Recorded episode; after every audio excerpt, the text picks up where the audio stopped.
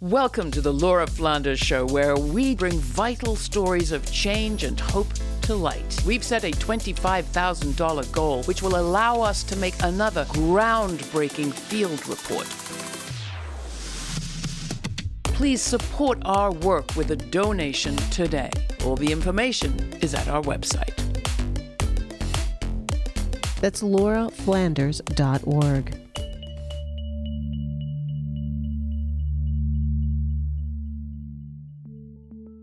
The imprisoned poet Richard Lovelace wrote about the power of the creative imagination in 1641. Quote, Stone walls do not a prison make, nor iron bars a cage. If I have freedom in my love, and in my soul am free, angels alone that soar above enjoy such liberty.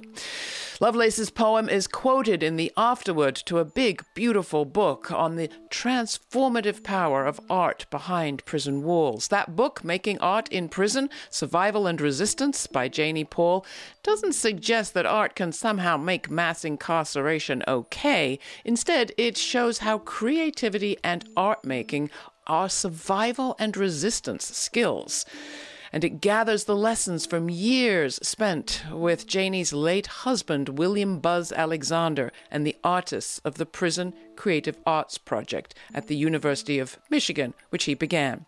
Paul's book shows just how much creativity we've locked away with our over incarceration system and reveals what incarcerated artists could teach us all about why humans make art and the power it holds. Janie Paul is a landscape painter and a professor emerita at the Stamps School of Art and Design at the University of Michigan. Yusef Qualls, known as Q, is a former juvenile lifer, meaning he was imprisoned and sentenced to life at age 16. He was released just five months ago after spending 28 years inside. Danny Valentine is a formerly incarcerated artist who credits the Prison Creative Arts Project, or PCAP, with saving his life.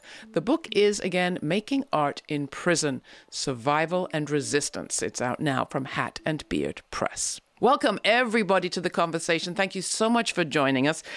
Let me start with you, Janie. I mean, this is not a social worker's book, it's not a prison employee's book, it's an artist's book, it's a landscape painter's book. What's your goal here? What's your project with this beautiful volume? I wanted to um, bring the artist's work really into the world and be taken seriously as part of the art world that was one goal. The other is in the effort to end mass incarceration and dismantle the carceral state. I believe it's really important for people to see the humanity of people who are living in prison, to see their full talent and to see the potential that they have and and all of their gifts. And I wanted also to go beyond what people say a lot like oh, it must be a great way to pass the time, art that is, or it's a great hobby to have when you're in prison. No, it's more than that. It's it's a form of resistance and it's a way to me- make meaning. Now, Q, what about you? How did you come into connection with these other two characters and this project itself? Uh, I had been incarcerated for a few years, and my name was starting to go around the prisons that I, whatever prison I was at as somebody who did portraits. Well, in 2006, somebody saw my work and was like, hey, there's a program where you can take your artwork and submit your artwork, and they'll actually show your artwork in a gallery on the campus of the University of Michigan. So that was kind of intriguing, but at the same time, it was kind of like, you know, nobody wants to see my work. Like, who who wants to see my work? it was kind of unheard of. I had never imagined something like that. I listened to this guy tell me a few more times, and eventually I said, you know what? Why not do a piece specifically to submit to PCAP and see if they understand it?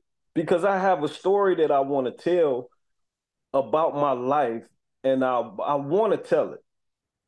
And so I did. I, I did a piece specifically for PCAP, and I submitted it the thing that impressed me the most was that there were other artists that came in to view the work to decide which work they would take and put in the in the show. I didn't have to explain the piece that I did, which I thought that I might have to. I didn't need to explain it because they understood it. And it, that was the first time that I had saw somebody get really emotional from a piece of art that I did. At the heart of this book is the Prison Creative Arts Project, PCAP. What is it? How, how does it work? What does it look like? So, PCAP is an organization within the University of Michigan. It was started by Buzz in 1990 when he did the first theater workshop he ever did. He started teaching classes in which his students went into prisons to do arts workshops. I joined in that effort and started teaching uh, classes in which my students went into prisons. It grew into three basic projects. One project is the workshop project, which is uh, students, faculty, and community members going into prisons in Southeast Michigan to do workshops in theater, writing, visual arts, sometimes music. Um, the second project is our big exhibition, which we are talking about here. And the third project is our Linkage Project, which is a community of artists we have worked with inside who come home and get support from us. Those are the three aspects of Peace, PCAP. But it was started by uh, a man who had a vision, who took up for the underdog. There was no funding, there was no nobody putting him up to it. He wasn't doing it for accolades. I mean, this guy truly uh, was serious about this. He felt strongly that there was something here, and um, yeah, it, it, it, saved my life, literally, uh, as I was getting ready to jump off of the fourth gallery um, during mass movement when the doors opened after count time. Um, his, that's when they pass out the mail also and that's when buzz's letter came to me was while i was waiting to make my move i should say we're talking about art and galleries might be confusing but you're talking about the did you say the third floor of the building of the prison fourth floor i was on the fourth fourth tier as they call it the gallery uh, which is four stories up and it's all open you can just dive off the railing it's that simple and what did the letter say it was just a, a letter with a, a, one single paragraph. He he introduced himself as who he was, what he was doing, and that he had heard that I was a really good artist, and um, he invited me to join. That he was he he would uh, like me to join his his uh, exhibit. I don't know. It was like the only way I can explain it is like a divine intervention. That is when his letter came in that them bars that day. It, it really was. It, it it stopped the momentum of death. What I'm most struck by in the description of this project that you give in the book is the collectivity of it. And I just don't mean we ins- incarcerated people. You talk about this as a collective project, um, inside, outside, together. So the project is based on the idea that we're going in to create spaces of creativity within the prisons with us and the artists inside, whether it's a workshop that is being done uh, or we're we're selecting the art for the show. And also the public who come to the show, many of them have been coming every year. You know, they come, they actually line up at the door at this point because they're so eager to see the work. Plus the fact that they can get you know they can actually buy work that's affordable. And the work is very very intense and very excellent as as you can see by looking at at the book. And so there and and and people leave write comments in our comment book and those comments are sent in to each person. So each person receives comments either about their individual work or the show as a whole. The other thing we do is that we create a film that shows every single piece of art in the in the show together with an introductory section that shows the opening reception people looking at the work. And this is sent to every prison where it's shown over closed circuit TV or in the old days people used to sit together and watch it and this creates a community with the public who are seen on the on the uh, documentary, with the people, the artists inside, and us talking at the opening reception, and it's an incredible learning experience. Coming to you, Q, about your subject matter. Um, can you talk about your painting, The Faces of Incarceration, and the last painting um, that you made before your release, Beat Down by Time? Absolutely. Um, so, Faces of Incarceration, one of the things that you experience being in prison is you're always faced with 12 to, to 1500 men every day. You have to navigate every day differently. No matter what it is you're going through, you have to find a way to deal with it to get you through the day. Um, and so that piece is a person, it's my face, but I'm holding two masks. One mask is happiness, and the other mask is anger.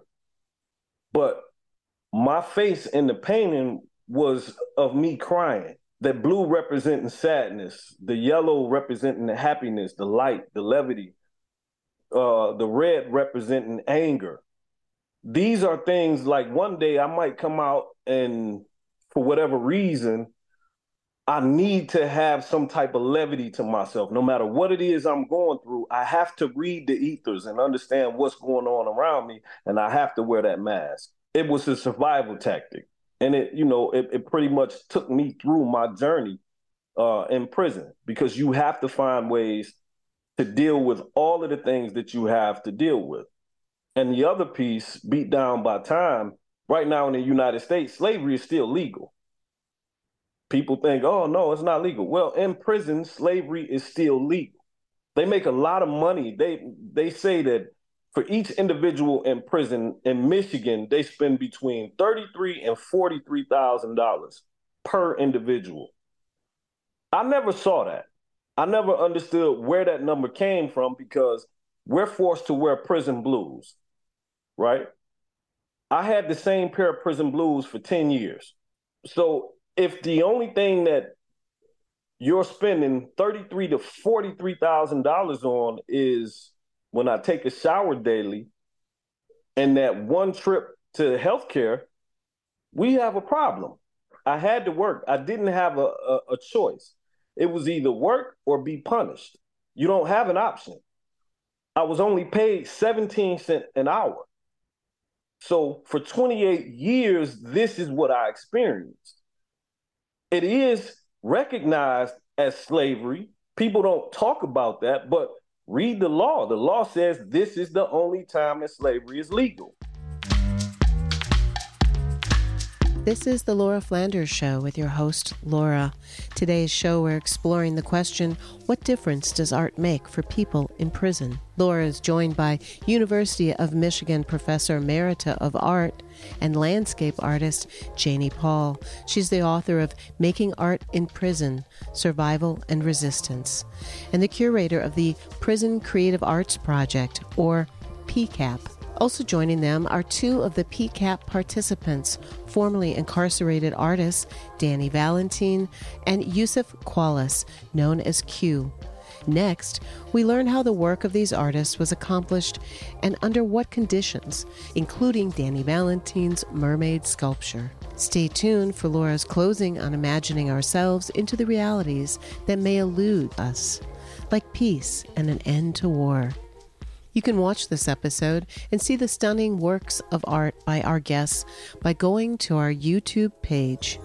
The show also airs on public TV and community radio across the country and as a podcast. All the details are at lauraflanders.org. That's also where you can subscribe to our newsletter to receive information on all of our web exclusives, including the full uncut conversation from today's show. Again, that's lauraflanders.org. Our discussion continues, but first, here's Propaganda featuring Brigitte by Salami Rose Joe Louis from her album Akus Matakus, released on Flying Lotus's Brainfeeder Records.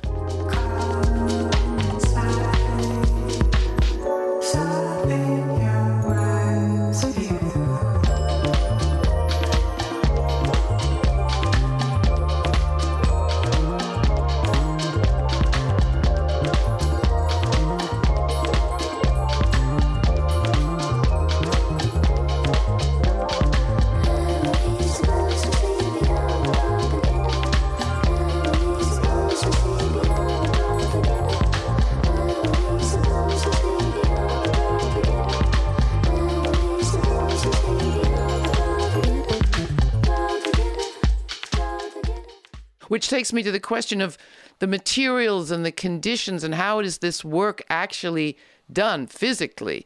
Um, and, and that's a question for you, Danny. The piece I see of yours in the book is this extraordinary sculpture, the mermaid. How did you make that? And, and, and under what conditions? I was in the hole, segregation, punitive segregation. You, you don't have anything in there. You don't have any of your personal property or anything. And so I would gather up unused uh, bars of soap from the shower uh, to soak in water and turn into like a clay like substance. I made paper mache by chewing toilet paper with my mouth. Um, anything I could use to create mass, bulk, size, shape. And I just added, there's even a couple breakfast biscuits in there. I was able to finish it when I got out of uh, segregation with um, stuff like cardboard, um, talcum powder mixed with Elmer's glue and water makes like a plaster. Susan Brown, who is another participant in the Prison Creative Arts Project, um, she had this to say from prison about a piece involving a depiction of a of a buck deer. Here's Susan Brown. So often, the comparison of a buck to a prisoner. I was having a conversation with administration, and that's where the idea of how many, specifically women, are discarded once they're placed in prison. They're they're they're just thrown away. And just like a buck when it's hunted and shot and killed,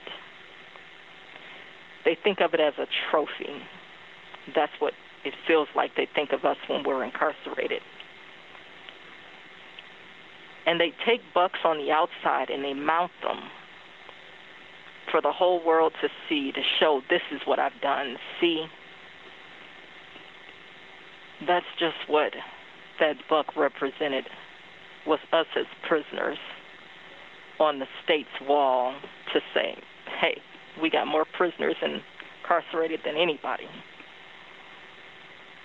But instead of us doing that, let's redeem these people that shouldn't be discarded and thrown away and left for nothing.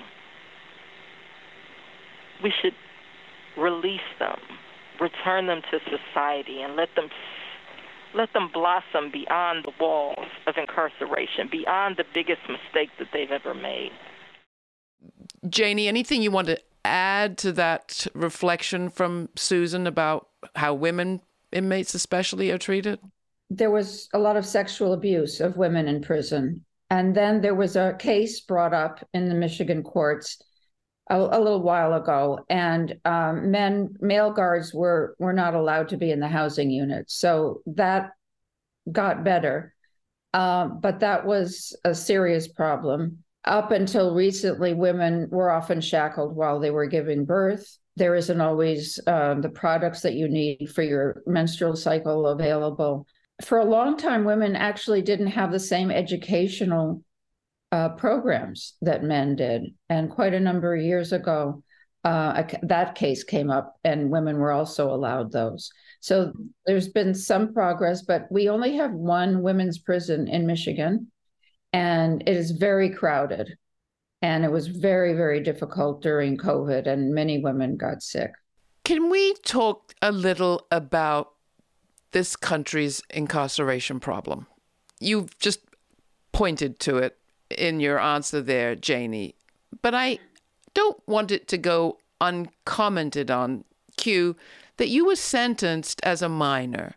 Um, as far as I can see, the U.S. is alone in developed nations um, sentencing minors to life sentences.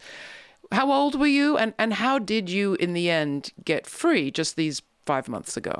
the one thing that I still have a problem with is calling what I was given a life sentence because it is effectively a death sentence, um, only slower and without a needle. They tell you you'll never leave alive. That's the same thing they tell somebody on death row. It's only slower. I was 16 years old when I was convicted. uh, I wasn't actually the person who who pulled the trigger and killed somebody, and yet and still I was sentenced in the same way that the I actually was sentenced to more time, uh, chronologically than the person who actually did the shooting, and Miller versus Alabama, they challenged it. They said, "Well, well, listen, uh, it should be unconstitutional to automatically sentence a juvenile to prison without some type of mitigation hearing, without seeing what this uh, individual would or could be capable of in the future." In my case, my judge actually struggled between offering me until I was 21 and a life sentence. So if there had been a middle ground, she could have told me, okay, 20 years and then you'll be able to go home. But there wasn't a middle ground. The law was what it was, and she didn't have an option. She either sentenced me as a juvenile, which would have meant I would have got out when I was 21, or life in prison. Well, I was sentenced in an, in an election year. What do you think made more sense for her career? Uh, this is at the time when they were calling us super predators. I, I ended up getting sentenced to life in prison. The law changed, and 28 years later, I was able to be resentenced and I came home. It was one of those situations where they recognized that I was no longer the 16 year old who made the bad decision to be with somebody who committed murder. I had grown into a man. I had become responsible and accountable for my own actions. They were able to look at my record and look at who, you know, the things that I had accomplished, even without their help. What I was alluding to in the introduction is that this book is not, and the work of PCAP, as I understand it, is not about making incarceration kindler, gentler, more enjoyable. It's about something else. And and you're you're you're kind of putting your finger on it, Q. Um, Janie, would you just like to see more arts programs in prisons? Would that be a good outcome? Over the last few decades, there have been a growing number of people, organizations who are really concerned about mass incarceration and who know that arts programming is is very significant for people in prison. But there's never enough money.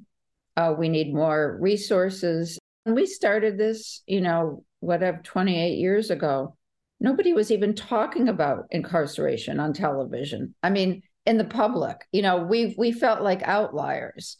And at least now it's it is in the public dialogue. I also feel that we have to talk about art in schools. I mean, if we had a society in which art was art making, uh, art appreciation was an integral part of all education and not just private elite schools, our whole society would be in much better shape. I mean, art is a basic human need, it's a basic human right. It's relegated, as I said before, to something that's just considered a hobby or a pastime when it's actually a way of becoming more fully human. Danny, was it just a pastime for you? The creative spirit lives in me. And that's why you got the mermaid in the hole. I had to produce something. It's just, it's got to come out. Everything that we see in this world is all a product of the creative mind it's it's it's a, it's it's all art. It all starts with art. Art was cathartic for me. Inside, you didn't have the ability to go and get therapy because you're going through the fact that I lost my mother, I lost my sister, I lost my brother, I lost uncles and aunts and cousins and my son's mother, girlfriends, best friends. I've I've lost these people. And I still had to deal with that. Now, out here, you can go to therapy, and you can deal with depression and anxiety. Inside, you don't have that. Art was my way of going inside myself and talking about these things non-verbally. People in prison are treated as objects. They are given a number, they're moved around, they suddenly move from one cage to another, from one prison to another. In the art process, the artist becomes the subject and their art piece becomes a cherished object. And in that process of making art, I also want to say that it's an intimate process. Even though the piece you're making is inanimate, you're having a relationship with it. You're having an intimate back and forth. And so, in a place where you're not supposed to have intimacy and relations, uh, relationships, you're having this back and forth with your, your piece of work. The book is Making Art in Prisons Survival and Resistance. Thank you all very much for being with us. Thank you. Thank you.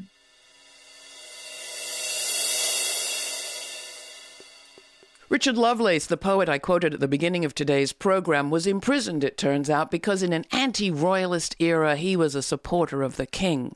Nor was Richard Lovelace related to Ada Lovelace, the woman whose mathematical insights brought us the know how on which today's computer technology is based. The two Lovelaces aren't related, and you can find out why if you look it up, because we can look lots of things up.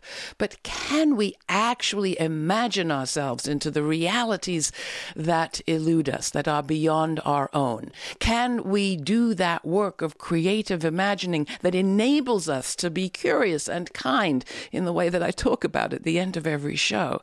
Well, because of the failings of our media and the failings of our facts, over a hundred poets recently collectively imagined themselves into the Israel Hamas conflict and produced a poem based on their contributed lines. If you want to see this canto, as they're calling it, for ceasefire, we'll put a link at our website. It begins We all long to write the poem that will stop this death.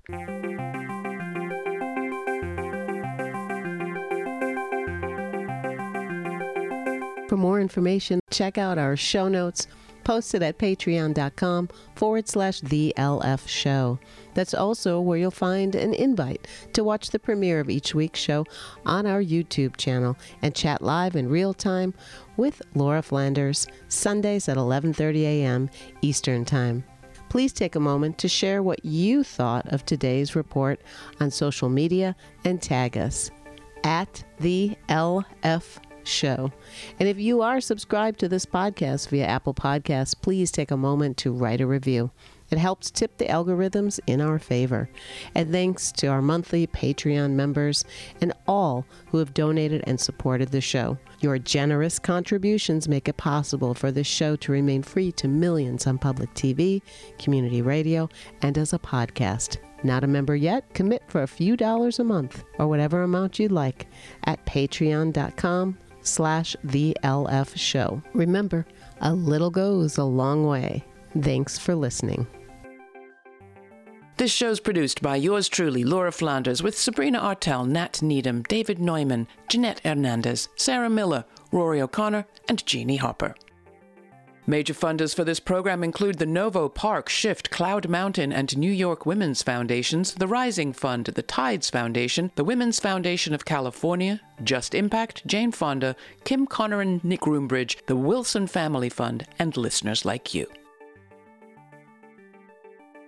Stay kind, stay curious. Until the next time, for the Laura Flanders Show, I'm Laura.